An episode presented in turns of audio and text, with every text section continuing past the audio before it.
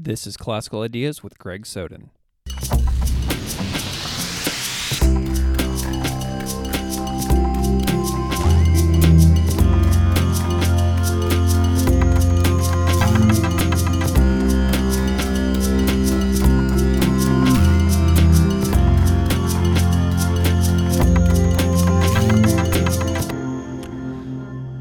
Welcome to Classical Ideas. This is Greg Soden.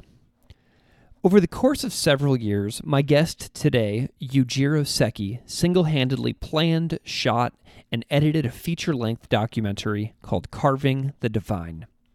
Carving the Divine offers a rare and intimate look into the life and artistic process of modern day Bushi practitioners of a 1400 year old lineage of wood carving that is at the beating heart of Japanese Mahayana Buddhism. Yujiro had the rare opportunity to follow a guild of Buddhist sculptors from the studio of Bushi, Master Seki, a former apprentice of the legendary Bushi Master Sado. Master Seki is a pioneer in preserving and advancing the art of Bushi. He's not only taken many apprentices under his wing, he's also established a school for the Japanese public to learn the craft. Yujiro was granted rare access into the life and rites of Buddhist priests, and especially those of the of Shingon or True Word Buddhism. Our conversation today discusses Yujiro's motivations for making the film Carving the Divine, his history of being exposed to Bushi while growing up in Japan, the process of making his film Carving the Divine, and other discussions around Shingon Buddhism. After you listen to this episode, or actually, you should just pause it right now and do this, you should watch his trailers for his film and subscribe to his YouTube channel, where he is posting teasers and footage from his film about the 1400 year old tradition of Bushi, while also doing other Q&A discussions about Buddhism and Buddhist practice in Japan.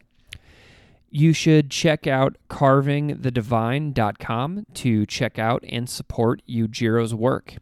This was a fantastic conversation about filmmaking and making documentary work. So, without further delay, here is my conversation with documentarian and filmmaker Yujiro Seki.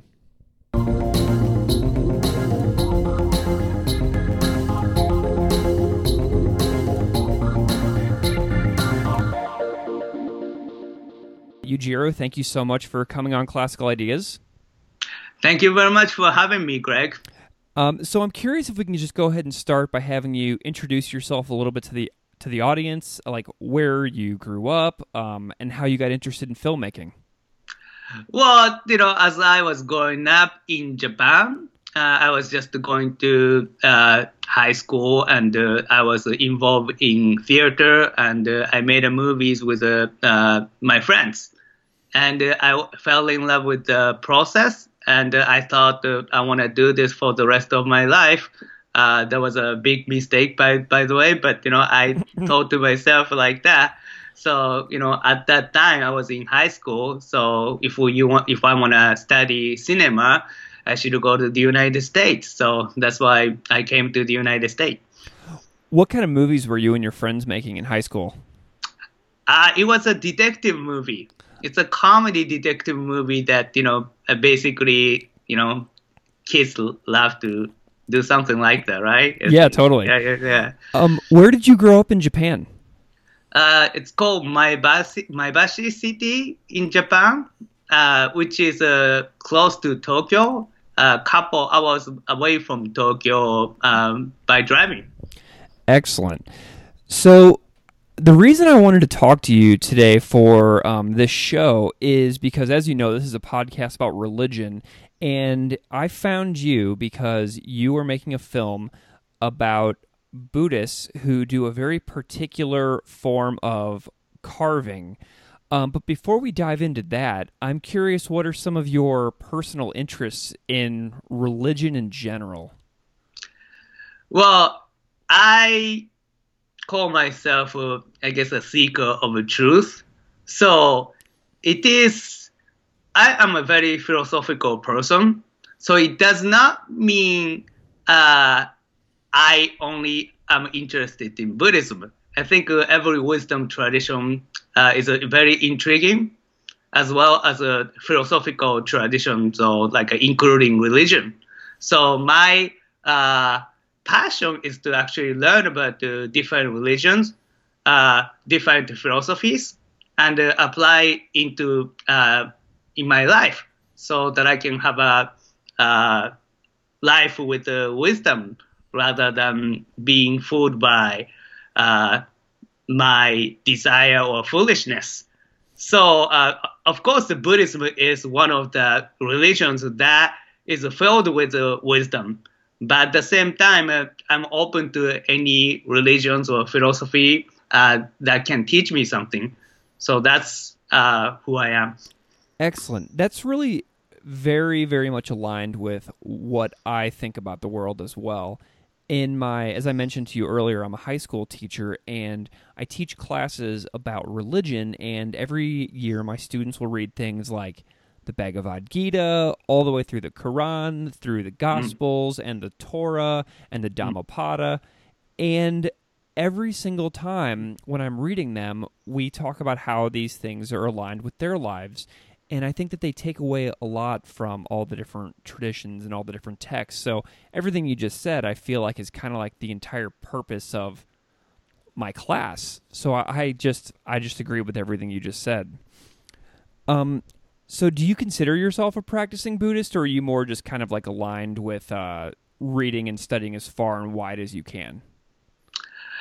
Yeah, uh, I'm not Buddhist, but I grew up in a certain environment which is more in in uh, in alignment with the Buddhist thought than uh, other religious thought. So of course, my life uh, was influenced by uh, Buddhism, but at the same time, again, I'm open to anything. Cool. Yeah. So we're gonna talk. We're gonna talk a little bit about your film today, uh, "Carving the Divine." And but before we dive into your film, um, I'd like to give you a moment to kind of set the stage. And I think that it's important that we discuss some general Buddhist terms of importance that will help people to understand the context uh, of your film, which was filmed within a mainly Shingon Buddhist context in Japan. So, can you kind of talk a little bit about what is Shingon Buddhism and what are some of the main concepts people need in order to understand your film? Whew, that's a very heavy question because yes, sir. sorry about uh, that. because uh, you know when you talk about the particular sect of Buddhism, it is a very important to understand the uh, basic of Buddhism. So uh, what I mean by basic is uh, there are three types of uh, th- three schools of Buddhism that people need to understand if, if even before getting into any sect of Buddhism. One is Tere, uh, Theravada Buddhism. Uh, another one is uh, Mahayana Buddhist Buddhism, and uh, the last one is uh, Vajrayana Buddhism. So uh, basically, uh, you know, um, uh, Theravada Buddhism is about uh, believing enlightenment. Enlightenment is about your own effort. So you can nobody can help to gain the enlightenment for you. Enlightenment Buddhist means basically uh, you you're gonna be uh, basically free from a end, endless cycle of rebirth, and you basically uh, extinguish your ego and desire, so you can finally be free. So, and you don't need to be born again. That's the idea behind the, the in, uh, enlightenment. But in order to achieve that in Theravada Buddhism, you gotta do it for yourself. Nobody can help you. That's the idea. So, in order to do that, you gotta renounce the life you have. You mm-hmm. gotta go to a, like a monastic order and you gotta devote your life uh, only to study and meditate and to achieve the enlightenment. That's tough thing to do mm-hmm. because you, you, gotta say goodbye to your wife, you gotta your, your friends and uh, your job, and uh, just to say screw that. I'm gonna pursue uh, path of Buddha. So, which is a very difficult thing to do. So, the second one is Mahayana. Mahayana Buddhism is Buddhism for uh, uh, lay people So even though you are not uh, monks or you don't renounce your life, you still can achieve the enlightenment.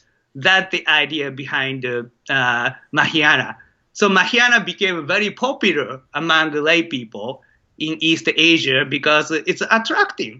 Mhm. You know, you, you don't need to like uh, do extreme thing, you know, in order to achieve the uh, enlightenment.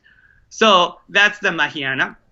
So Vajrayana is extension of a Mahayana, uh, which is also known as uh, esoteric Buddhism. So esoteric Buddhism uh, basically means there are a lot of secrets that they don't reveal to you. And uh, uh, mainly uh, esoteric Buddhism is for Tibetan Buddhism and also Shingon Buddhism in Japan. Uh, that's where Shingon comes from. And Shingon, the word Shingon translates roughly to mantra, right?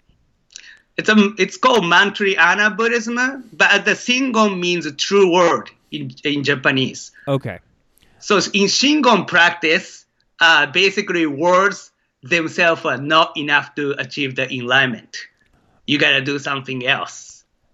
Excellent, excellent. Yeah. So, and um, so let's dive into your film a little bit here. So, you have a new film coming out called Carving the Divine.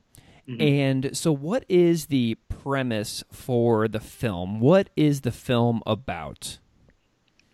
Well, carving the divine is about the Buddhist sculptors of Japan, and uh, uh, this tradition has 1,400 years uh, in Japan, and uh, uh, it's a very integral to uh, Japanese people's life in 21st century without even people realizing it.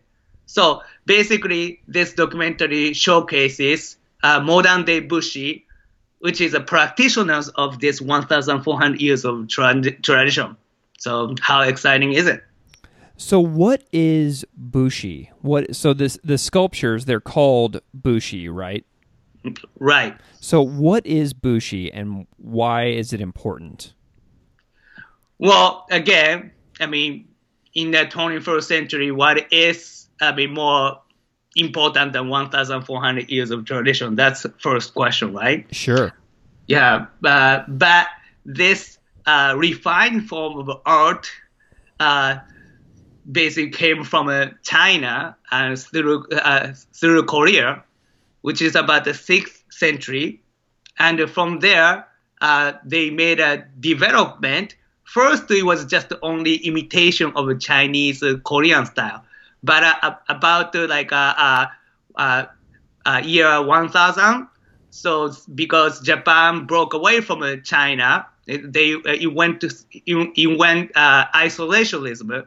So Japan started developing its own style, and the Japanese have a very uh, Japanese are very perfectionism. So when you uh, see uh, those statue, statues, you'll be amazed because you know they don't even use a sandpaper, and uh, it's just uh, you know when you go uh, museums everywhere, not only Japan, around the world, you see those sculptures everywhere because art historians and art creators find the values in them, but they don't know anything about who made them. Most of them, I Sure. mean, not everybody. So even like uh, people who go to museums, they don't know what they are and the people who make them. So I thought, why not make a documentary about uh, uh, this culture or tradition that people have never seen before. Even in Japan, it's a very difficult to get into life of Bushi. So, are they just carving statues of Shakyamuni Buddha? No, there are a lot of uh, statues, uh, uh, different kind of statues in Japan. Uh, you know, that's that's where Shingon comes from. So the Shingon uh, has a lot of, I mean, has a pantheon of Buddhist deities, whereas other religion as uh, Shin Buddhism, Jodo Shinshu, they only celebrate only one deity. Okay, cool. So, how did you first come to discover Bushi carvers? Like, how old were you? Well, this is an interesting question uh, because uh, I mean I knew uh, Bushi ever since that I was little, not too little, but you know as far as I remember, uh, I was grow up in uh, this kind of tradition. What I mean by that is my dad, my father was a Buddhist furniture maker, and he was surrounded by uh, Buddhist priests because they are uh, uh, his customers, and also uh, Bushi as well. So I had opportunity to meet Bushis, and uh, when I was a little, I didn't think anything of it. It was just a part of my life. Mm-hmm. So what was the moment that Bushi jumped out at you and you realized, wow, this is so historically important? Well, that's because I came to the United States because I was be able to see Japan from outside outside of view. Uh, if I was in Japan and only lived in Japan as a Japanese, I would have probably never noticed the value of it. That's so interesting. And you know, I'm uh I'm right now I'm reading a book called Zen Odyssey um, by a, an author named Janica Anderson. But the book is a history of the first Rinzai Zen master to come to America in 1905, mm-hmm. and his name is uh, Sokei-an Sasaki. And he was apparently an unbelievable carver himself. And so I'm reading these stories about him being a furniture maker and a carver in New York City in like the 19 teens, the 1920s. And I've been thinking about your your movie as well because like this is something that is really ingrained in the culture it seems like. Well, ingrained in a sense uh, what, what sense is it? like in um it just seems like there's a really important um like carpentry or building or um you know this uh this carving and the sculptures it seems like it's just a recurrent thing that I'd keep discovering whenever I'm looking into different aspects of Buddhism. Mm. Well, uh, definitely, it has a long history, and uh, whether uh, you you are a big fan of it or not, uh, if you are Japanese, you cannot avoid being surrounded by uh, this type of art. Cool. So, um, are the carved finished statues when they're done are they used for like ceremonial purposes? Well, it all depends, right? Mm-hmm. You know, I mean, sometimes a, a regular household, uh, people order uh, sculptures uh, in their house like you know i mean i told you my father is a buddhist altar maker. Mm-hmm. and uh, in it, it, this out this altar is like a ancestral altar. So you put the uh, piece of wood representing your the grandfather or like a, your you know deceased like a father or mother and you pray for it like uh, you know every morning every night or something. People do that. But you know often people put like a statue inside of the altar, uh, patron to uh, deity, uh, so that you know deity can protect the uh, family and all this. That's like one purpose, right? Mm-hmm. And the other purpose is of course like uh, uh, temples. You know, especially Shingon temples, they order statues, and you know, statue itself is just an empty shell but you know please to uh, basically put the soul into uh, statue and uh, give a statue meaning.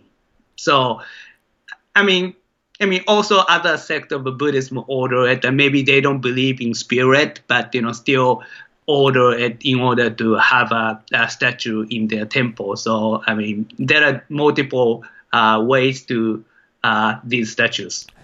When did you start working on carving the divine was uh, like uh, almost six years ago, actually.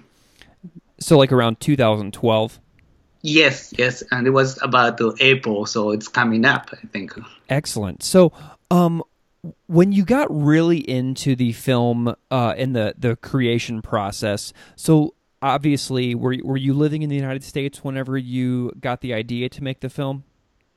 Well, uh, I went back to Japan to make a film, of course. Okay, because so, it was set in Japan. Sure. So, what was your life like while you were making this film? Like, what was your day to day routine?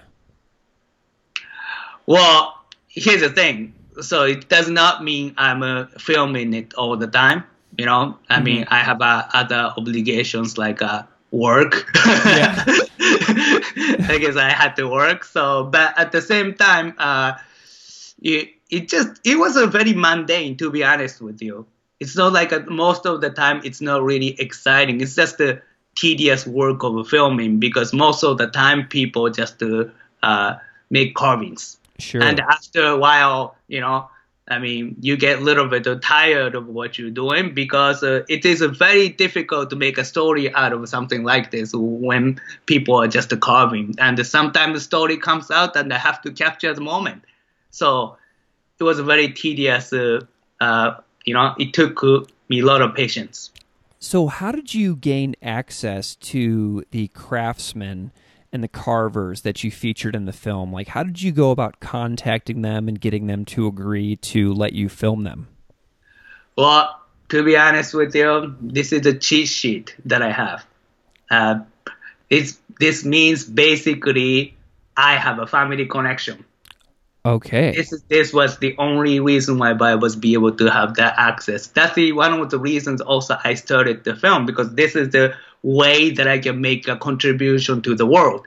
If I try to do something something else, which you know I might not have a this great access, mm-hmm. and you know what what what honor it is to make something like this. Uh, you know, if I have access. So I it didn't it didn't like take me so much to think about if I do it or not because uh, it was there. Absolutely. Yeah. So, who are the priests in the film? Are they full time monastics or are they lay people? Who who are they?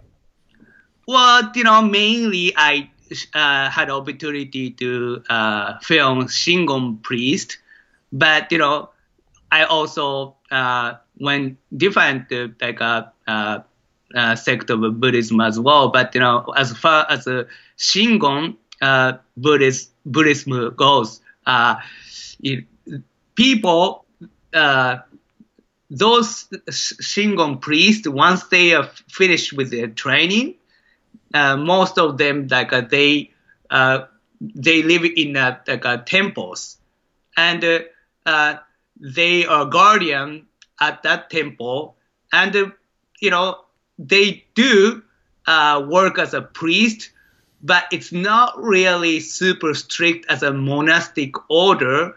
So they get married, of course, mm-hmm. and you know I don't know if a Shingon priest will eat meat or not, but I bet some people, some uh, priests uh, do eat meat. So uh, when you think about the Mahayana tradition, it's a lot less strict than, uh, let's say, Theravada. Theravada is very strict, but Mahayana is uh, also uh, for regular people. I say it's a Mahayana, even though the Shingon is called, considered Vajrayana, because uh, uh, Vajrayana is an extension of Mahayana, so they you know they go there's like Mahayana and Vajrayana concept uh, you know uh, go back to back. So that's why I'm saying that. So sure. So um, how much of a production team did you have for making the film? Were you a one man team, or did you have other people working with you? Well.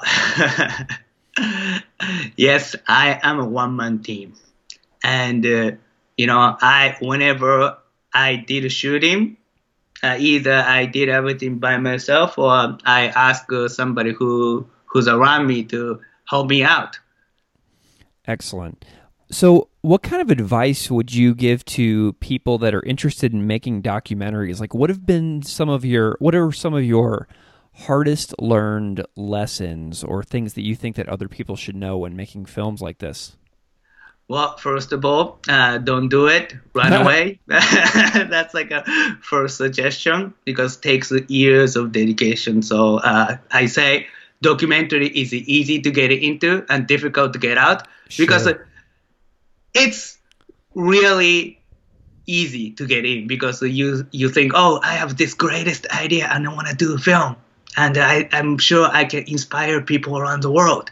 But once you start doing it, you realize, uh, you know, things don't work out as uh, you expect to work out, and after a while you get uh, very frustrated, and uh, you know the only way you can get through is your passion and persistence, and uh, this is going to go into uh, the answer of to your question. First, you gotta have a passion to your subject. If you don't have the passion, you are not going to make it. You know, I guarantee. Mhm. But sec- yeah, second thing is to do things you have access to. So if you uh, make a film and if you don't have any uh, like a financial uh, backing from uh, uh, big people, uh, you gotta work with what you have. And uh, after when you look around, there's something unique about you or unique about the way you grow up, and uh, you know there's something you can only offer. So you gotta dive into that subject rather than thinking about, oh, I think this subject is cool. Yeah. So you mentioned persistence and access, and you mentioned that you had these things with regards to the priests and the carvers that you were filming. Um, were any of the film subjects hesitant at all to let you make the film or to be involved?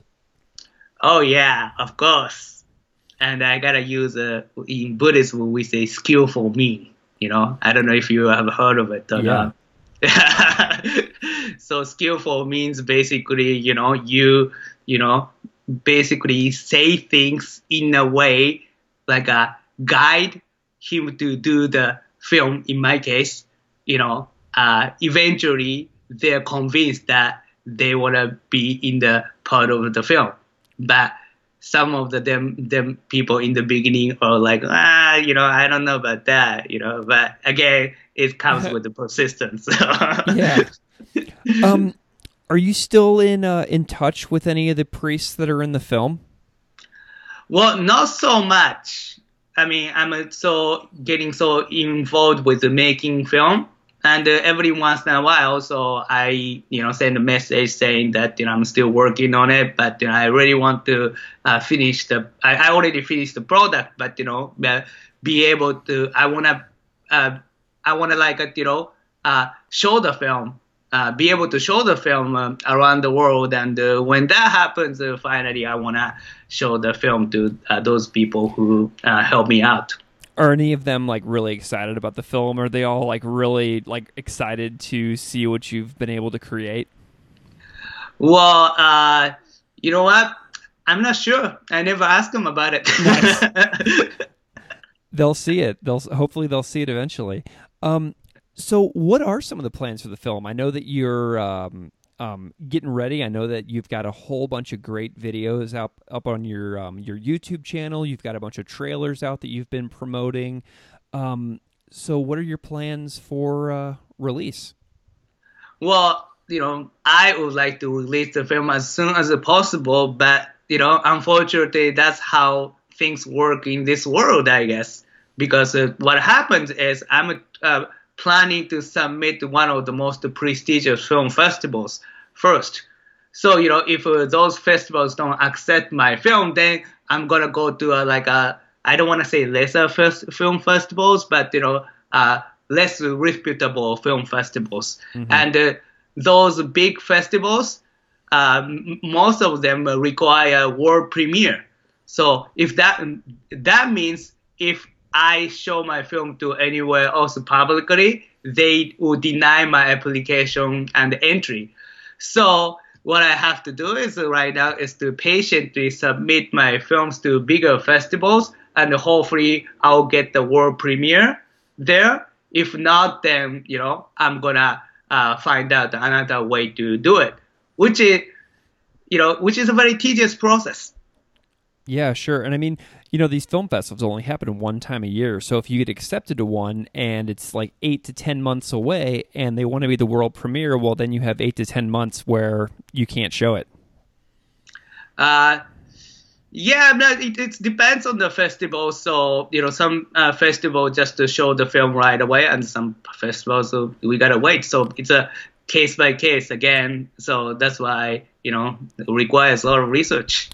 Whenever you first popped up on my Twitter feed a few months back, um, I was so captivated by the trailers that you have released. So I think that everybody should go and check them out. I think that um, the art form that you've been talking about, Bushi carving, is so beautiful, and the craftsmanship and the work that goes into this is astounding. I'm really looking forward to seeing the film myself um, because I feel like there's so much patience and dedication and skill that goes into it and I'm just really kind of um, just really excited for you and being able to finally put this film out. Um, so, where can people find you if they want to know more about your work? I know you have a really fantastic social media presence. that's a, that's a, that's funny. Yeah, yeah. I, I, hope so. but anyway, uh, yeah. Uh, first of all, I think uh, you know, YouTube is, uh, you know, very important because over there I have a, weekly uh, TV show called Carving the Divine TV. Uh, Carving the Divine TV will talk about the basic concept of Buddhism and the history of the Buddhism uh, to the people who are not exposed to this tradition. Because what I realized that is if you're not in a certain kind of a religious community, it is very difficult to even get into uh, understanding what core uh, belief system and uh, uh, what kind of things they do and everything.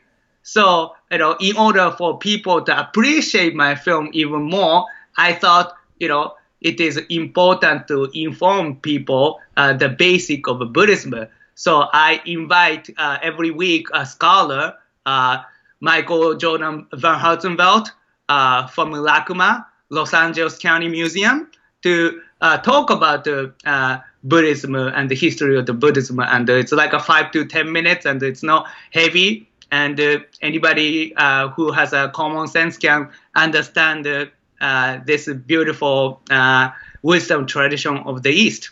So that's first first thing. So and I have uh, Instagram, uh, Twitter, and uh, Facebook, and each uh, you know gives you a little bit of uh, uh, of information about the movie. Sometimes you know I show like a little clip and a meme, like a quote from a, a, a Busshi and Apprentice. So yeah, if you guys can check them out, uh, will be very interesting. Well, Yujiro, this has been a really good time. I am so grateful to you for spending this uh, this evening with me to have this conversation, and I'm so excited for carving the divine and learning more from you whenever I get to see your film. So thank you so much for coming on Classical Ideas. Thank you very much for having me, Greg.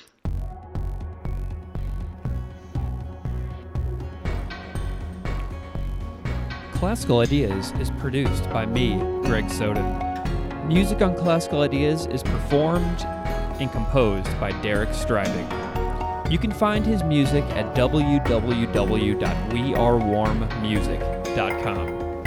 If you would like to support this show, please subscribe or leaving a rating in iTunes, Stitcher, iHeartRadio, or anywhere you get your podcasts. Thanks for listening.